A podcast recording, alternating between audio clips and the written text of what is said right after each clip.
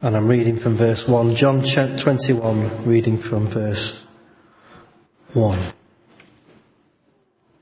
Afterwards, Jesus appeared again to his disciples by the Sea of Tiberias. It happened this way. Simon Peter, Simon called Didymus, Nathanael from Cana in Galilee, the sons of Zebedee, and two other disciples were together. I'm going out to fish, Simon Peter told them. And they said, we'll go with you. So they went out and got into the boat. But that night they caught nothing. Early in the morning, Jesus stood on the shore, but the disciples did not realize that it was Jesus. He called out to them, Friends, haven't you any fish? No, they answered. He said, throw your nets on the right side of the boat and you will find some. When they did, they were unable to haul the net in because of the large number of fish. And the disciple whom Jesus loved said to Peter, It is the Lord. As soon as Simon Peter heard him saying, It is the Lord, he wrapped his outer garment around him, for he had taken it off, and he jumped into the water. The other disciples followed in the boat, towing the net full of fish, for they were not far from shore, about a hundred yards. When they landed, they saw a fire of burning coals there were fish on it and some bread. Jesus said to them, bring some of the fish you have just caught. Simon Peter climbed aboard and dragged the net ashore. It was full of large fish, 153. But even with so many, the net was not torn. Jesus said to them, come and have breakfast. None of the disciples dared ask him, who are you? They knew it was the Lord. Jesus came, took the bread and gave it to them and did the same with the fish. This was now the third time Jesus appeared to his disciples after he was raised from the dead. When they had finished eating, Jesus said to Simon Peter, Simon, son of John, do you truly love me more than these? Yes, Lord, he said, you know that I love you. Jesus said, feed my lambs. Again, Jesus said, Simon, son of John, do you truly love me? He answered, yes, Lord. You know that I love you. Jesus said, take care of my sheep. The third time he said to him, Simon, son of John, do you love me? Peter was hurt because Jesus asked him the third time, do you love me? He said, Lord, you know all things. You know that I love you. Jesus said, feed my sheep. I tell you the truth, when you were younger, you dressed yourself and went where you wanted. But when you are old, you will stretch out your hands and someone else will dress you and lead you where you do not want to go. Jesus said this to indicate the kind of death by which Peter would glorify God. Then he said to him, follow me. Peter turned and saw that the disciple whom Jesus loved was following them. This was the one who had leaned back against Jesus at the supper and had said, Lord, who is going to betray you? When Peter saw him, he asked, Lord, what about him? Jesus answered, if I want him to remain alive until I return, what is it to you? You must follow me. Because of this, the rumor spread among the brothers that the disciple would not die. But Jesus did not say that he would not die. He only said, if I want him to remain alive until I return, what is it to you? This is the disciple who testifies to these things and who wrote them down. We know that his testimony is true. Jesus did many other things as well. If every one of them were written down, I suppose that even the whole world would not have room for the books that would be written. Let's pray. Father God, we thank you for your word and we pray this morning as we look into your word that we would learn more about you. That we would learn something of that love that Peter had for you. Would you speak into our hearts and into our minds and into our lives? Would you work that resurrection miracle of bringing us back to life. In Jesus' name we pray. Amen.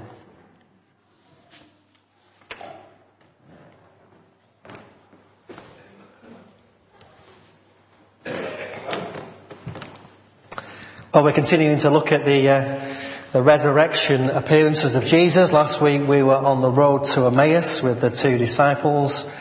And uh, a couple of weeks before that we were looking at uh, John and Peter as they discovered the truth that Jesus was alive when they saw the garments in the tomb. And this morning we're, uh, we're looking at the, uh, the story of the miraculous catch, which I'm calling a story about faith and fish. Was once a story told of a man who volunteered to paint the church steeple. With great difficulty, he hoisted himself up onto the steeple with a can of paint and a bottle of water. After painting half the steeple, the man realized that he was running out of paint, so he added some water to the paint. He was almost at the top when he realized he needed more paint to finish, so he added more water to the paint and mumbled, no one will ever know. When he finished painting, he began to lower himself off the steeple. Just then, the skies darkened. A loud clap of thunder was heard, and a deep voice from heaven said, Repaint, repaint, and thin no more.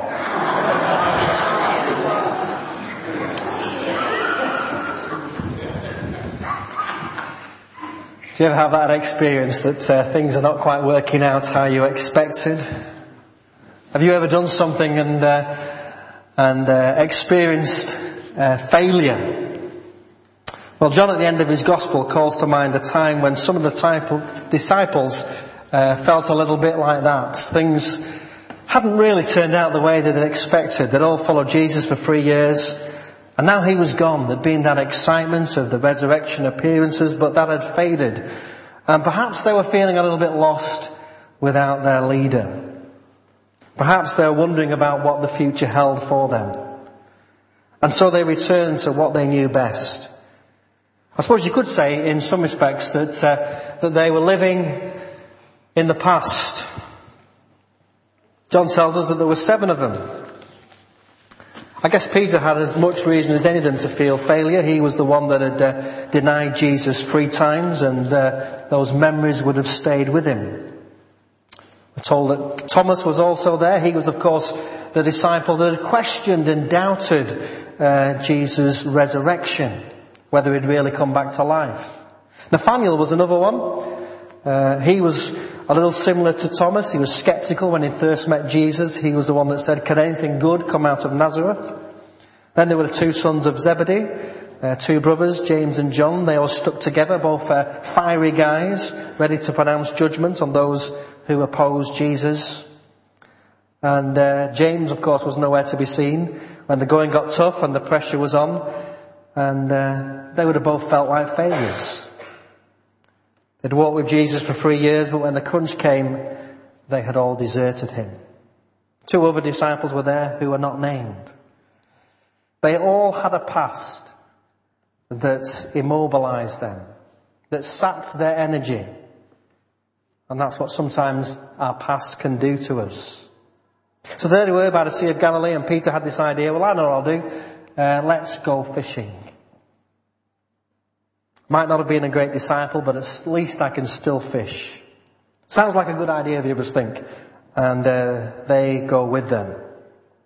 When things go wrong, sometimes uh, the temptation is to go back uh, to something that we think that we can do.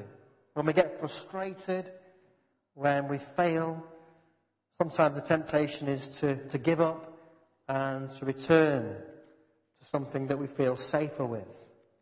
Well, if the thought that the night's fishing was going to make them feel better, they couldn't have been more wrong. The night, they fished all night and caught not a single thing, only adding to their sense of failure and frustration. You might have thought the fact that they'd Many of them had spent much of their lifetime fishing. They would have had a little bit more success, but not one single bite.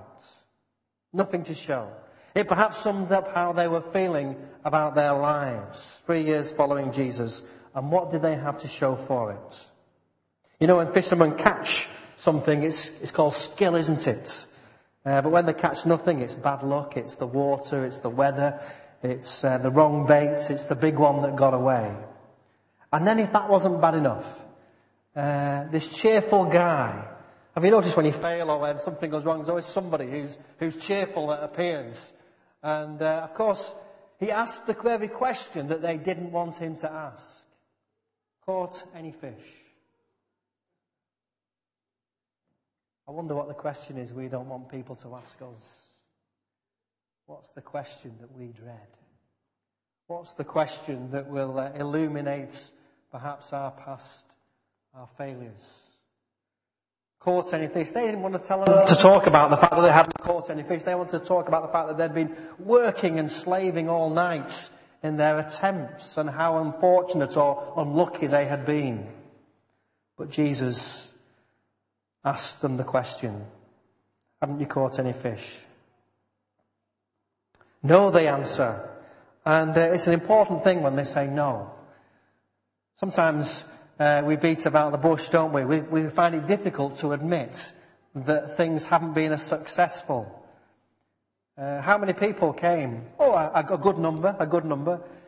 Uh, yeah, but what's a, what, what's a good number? Well, one or two. uh, sometimes we don't like to admit, do we? That things haven't gone well.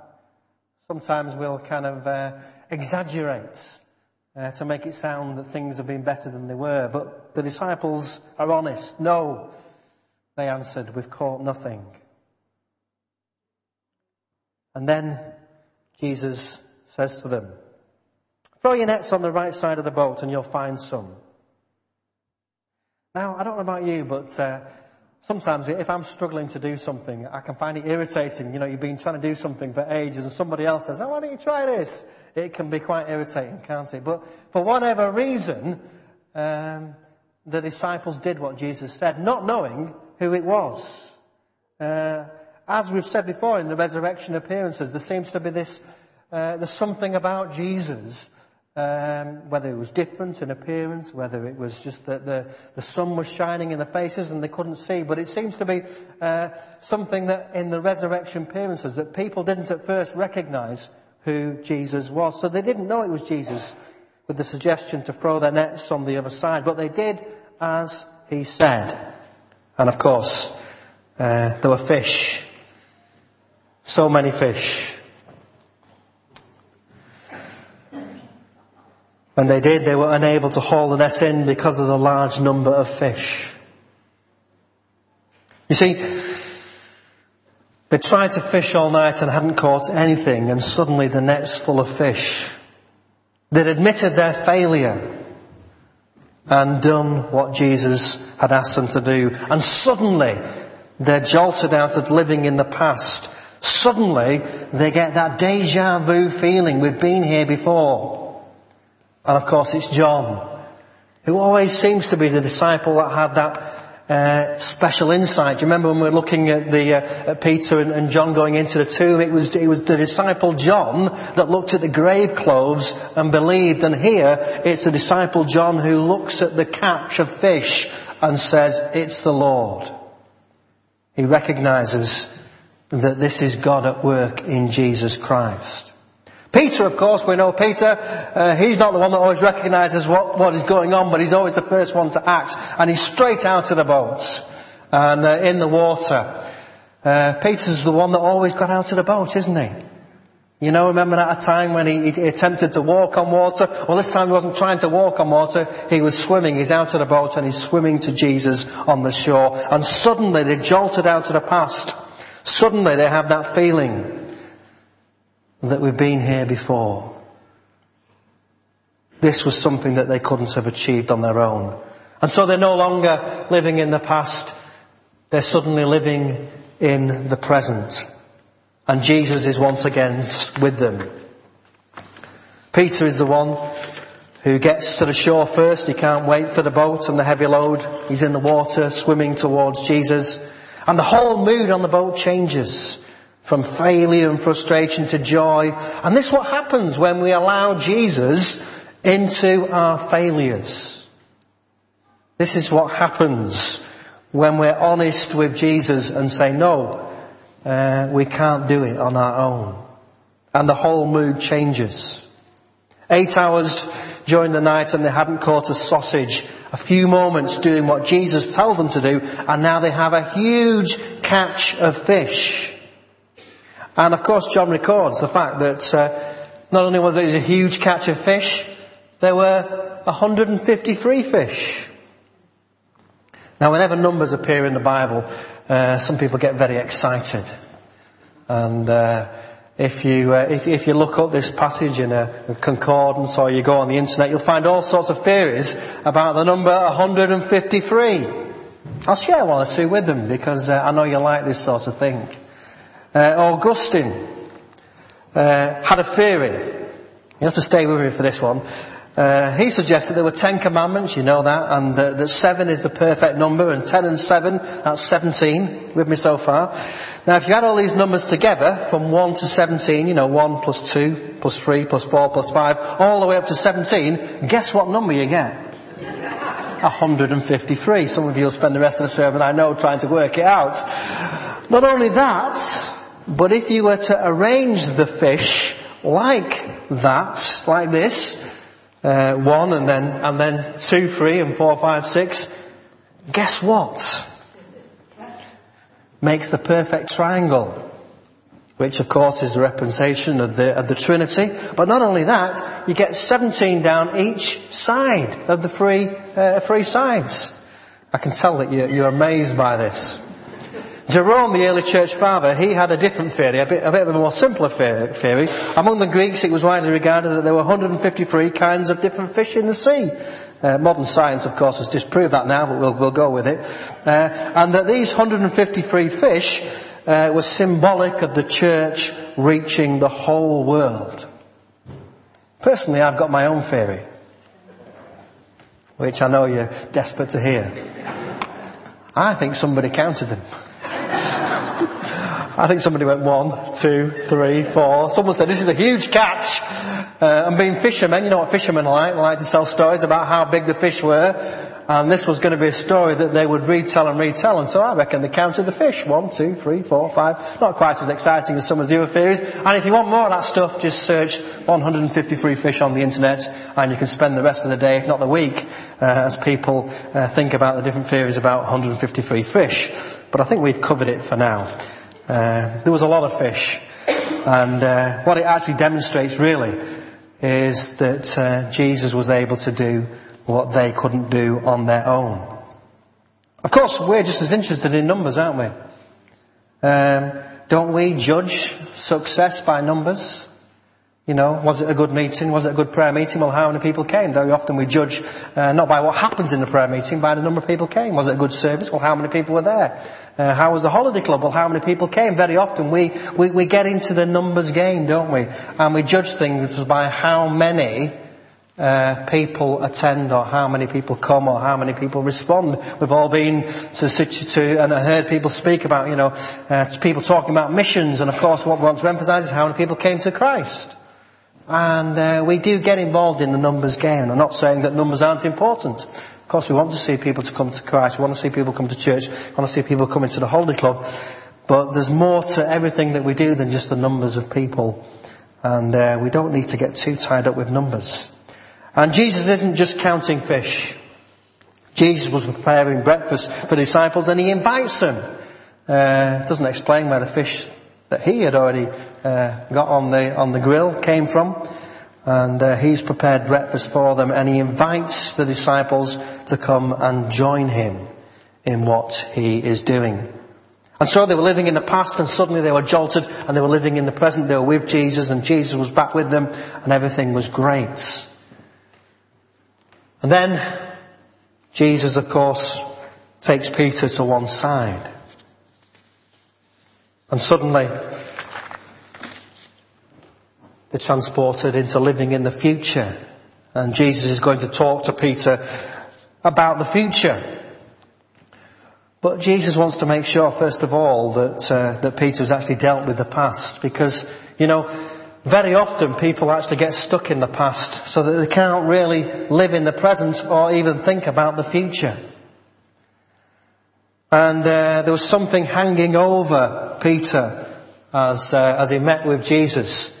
And of course it was the fact that he had denied Jesus three times. We know the story uh, when Jesus was arrested and uh, they'd had the Last Supper and Peter had been the one that said, if everybody else betrays you, if everyone else leaves you, I'll follow you even to death. And he'd made that promise. And of course Jesus predicted uh, that that wasn't going to be the case, that by the time the cock crowed three times he would have uh, denied him and of course that happened. And uh, of course you wonder, you know, what was going on in Peter's head because uh, he had been the one that had denied Jesus. And this was hanging over him and this was, in a sense, stopping him being able to move forward. Maybe one of the things that led him to think, well, I'm going to go back fishing. Of course, there'd already been an indication um, that things were going to be okay. Do you remember in Mark's account uh, when the news that Jesus had risen. It says he had risen, he's not here. See the place where they'd laid him, but go and tell his disciples and Peter.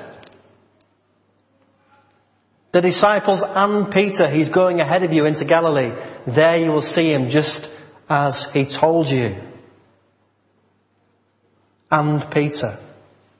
Uh, Max Lucado uh, says, what a line. It's as if heaven had watched Peter fall and it's as if all heaven wanted to help him back up again. Be sure and tell Peter he's not left out. Tell him that the one failure does not make a flop. Phew. No wonder they call it the gospel of the second chance. And here now is Peter and uh, hanging over him is this thing that hasn't been dealt with. Uh, there's been no mention of it and it needs to be dealt with. It needs to be got rid of. Peter needed to go through the pain of being forgiven if he was going to have a future with Jesus. Peter had to be able to put the past behind him. He had to put behind him the failures of the past and be able to move on into the future. Peter could, have, spent the rest of his life allowing the pain of his three denials to destroy his future. Many people do. Many people allow the things that have happened in the past to prevent them really being alive in the present, let alone thinking about the future. And Peter needed to go through the pain. But it's interesting, isn't it, how Jesus deals with it? Have you noticed that Jesus doesn't deal with people in the same way that we would deal with them? Have you noticed that? Uh, Jesus doesn't say to Peter, you know, are you sorry? He says, Peter, do you truly love me more than these? And again, the commentators go mad about, about this. You know, more than these doesn't mean more than the fish, doesn't mean more than the people. What's he talking about here? Uh, what's going on? Um, but Jesus is wanting to know whether Peter still loves him. And it's interesting, isn't it, that, you know, um, you know, the, the, the, the, way that we um, lead people to Jesus, we think it's all about, you know, saying the prayer and, and being sorry. And what Jesus here, of course he wants to know that Peter's sorry, but he wants to know whether he loves him. Whether he still loves him. And uh, Peter, of course, responds, Yes, Lord, you know that I love you. Jesus asks him again, Simon, son of John, do you truly love me? And Peter says, yes, Lord, you know that I love you. And then the third time, and John says that Peter was hurt by this. Um, not so much by the fact that Jesus asked him a third time, but the reminder of the three denials. And Peter says, Lord, you know all things. You know that I love you. You see, Jesus wanted to make sure that Peter knew that the past was dealt with. The, the love that Peter had for him, that enthusiasm that forced him to jump and leap out of the boat. The enthusiasm that meant that sometimes that Peter got it wrong, often Peter got it wrong. Jesus wanted to make sure that that love was still there. And Peter was given the opportunity to live again, to be brought back from the dead. And this is what resurrection is about. It's about giving new life to the dead. And Peter could have remained dead and buried in his failure and his failure to follow Jesus. And Jesus restores him and he brings him back to life. I wonder how we respond to that question. Do you truly love me? Do you truly love me? Just as the past can affect our present, so can the present affect our future. When we say yes to Jesus, we are affecting and changing our future. We are making a choice to go in the direction that Jesus calls us to do. For Peter, this would not mean, this was going to mean taking a difficult journey, and Jesus gives an inclination about what that journey will involve when he talks about Peter's own future. When he says that when you're old, you will be stretched, you will stretch out your hands and someone else will dress you and lead you. And John says this was to indicate the sort of death that Peter was going to experience. But it's important that we know that Jesus can use us even when we fail. That Jesus still has a job for Peter to do even though he got it completely wrong. And it's important for us to recognise, as Michael Card points out in his book about Peter's life, A Fragile Stone, he says, now he understands that his position of leadership is founded not on his own strength, but in his brokenness. So often we try to do things in our own strength. The disciples went out and they tried to fish in their own uh, strength and they failed. Uh, Jesus wants to make sure that as he calls Peter into this position of leadership, you know, go take care of my sheep, uh, feed my sheep, feed my lambs, take care of them. He wanted to make sure that, that this leadership was going to be built not on Peter's own strength, but on the fact that he sat or stood with Jesus, a broken man. And Jesus says, I can use this. And it's interesting, isn't it? You know, in the world that we live in, uh, it's always the best, the strongest, the fastest, the cleverest uh, that we think are the most useful. And in the kingdom of God, it's that upside down kingdom. It's people that are broken that Jesus can use. People that say, I can't do it on my own. I need God to help me. And when we come to that point, Jesus says, here's somebody I can build my church on. Here's somebody that I can use. Feed my lambs. Take care of my sheep. Feed my sheep. And Jesus reinstates Peter for ministry. Jesus has just fed the disciples on the beach and Jesus' instruction to Peter is to feed my lambs, take care of my sheep, and feed my sheep.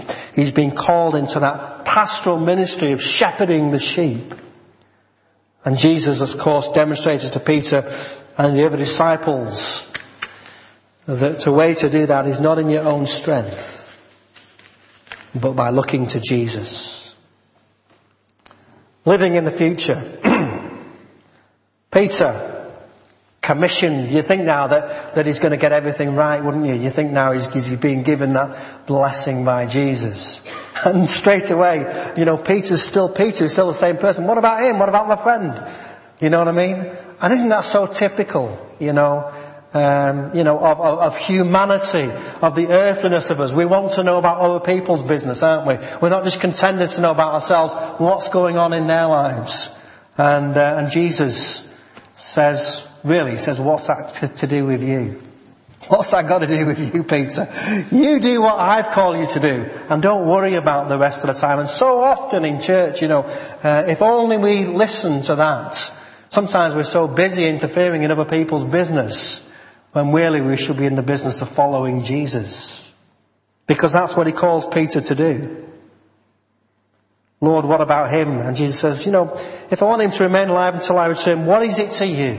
What is it to you? But Peter's call is to follow. Peter's call is to follow. And that's the same call that comes to us. So has, have you been broken? Do you find it difficult to admit that you're wrong? Are you still living in the past? Have you got a past that haunts you? Are there things in your past that are stopping you be the person that Jesus wants you to do? Are things that you've held on to that you just can't let go of because you think it's so terrible? You know, God wants you to let go so that you can be alive in the present. You don't have to live in the past. You can live in the present and God's got a great future for you. But you have to follow Him and you have to trust in Him. And that's what Peter does. And he receives that resurrection life. He can live again because he knows that he has been forgiven. Let's pray together. Father God, each one of us knows what it is to fail. Each one of us knows what it is to, to let you down. We even know what it's like to run away, to fail to face up to the facts, that we've not followed you as well as we could have done, that we've not spoken up for you. Lord, we come to you in our failure and in our brokenness, admitting that we haven't been all that we could be. But like Peter, we want to say that we still love you. And like Peter, we want to hear you recommission us for service, to send us out.